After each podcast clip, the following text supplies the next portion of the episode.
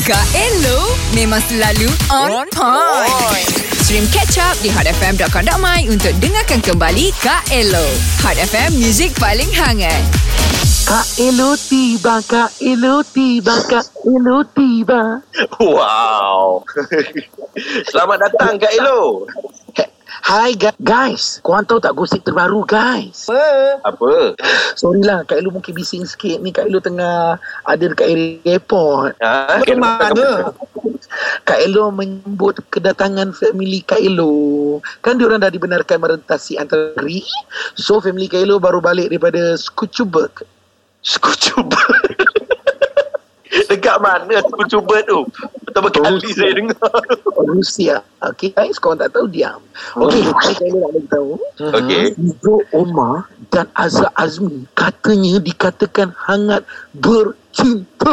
Weh, tapi ma- macam saya betul. tak- Hmm. Eh, macam betul. Tengok dia buat uh, live Facebook apa semua sekali. Bersama-sama. Yes. So Yeah. sebenarnya Fizo ni kenal Azhar ni start daripada drama Maaf Tak Indah. So okay. Okay. ada orang tanya lah Fizo, adakah engkau penyebab dia putus tunang? Hmm. Fizo konon-kononnya dijawab kata sorry, aku tak tahu pun kata dia dah bertunang dan aku tak tahu pun kata dia putus tunang. Guys, Hmm. it makes sense you rasa? Takkanlah tak tahu sedangkan Azhar Azmi katanya bertunang dengan orang dalam industri juga. Betul seorang pengarah? Ha, takkanlah benda tu tak tahu, betul tak? Takkanlah tak tahu Hmm. kata dah tunang tiba-tiba putus tunang. Tak, Banyak kita yang tak berapa rapat pun tahu. Ah, ah, tapi Kak Elo, saya tengok ah orang ni memang macam mana eh pasal saya rasa mungkin pasal ah, PKP ni jugalah Kak Elo. Hmm. Ha sebab saya sa- Fizo yalah Fizo memang ada buat macam coaching lah apalah kan. Lepas tu Azhar Azmi ni pula memang nak dah mula nak berjinak-jinak dengan bisnes.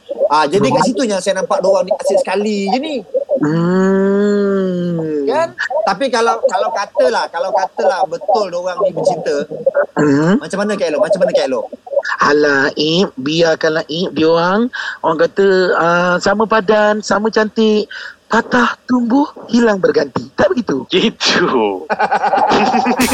Dengarkan Game Pagi Hot setiap Isnin hingga Jumaat jam 6 hingga 10 pagi bersama Syuk, Syuib dan Fizi.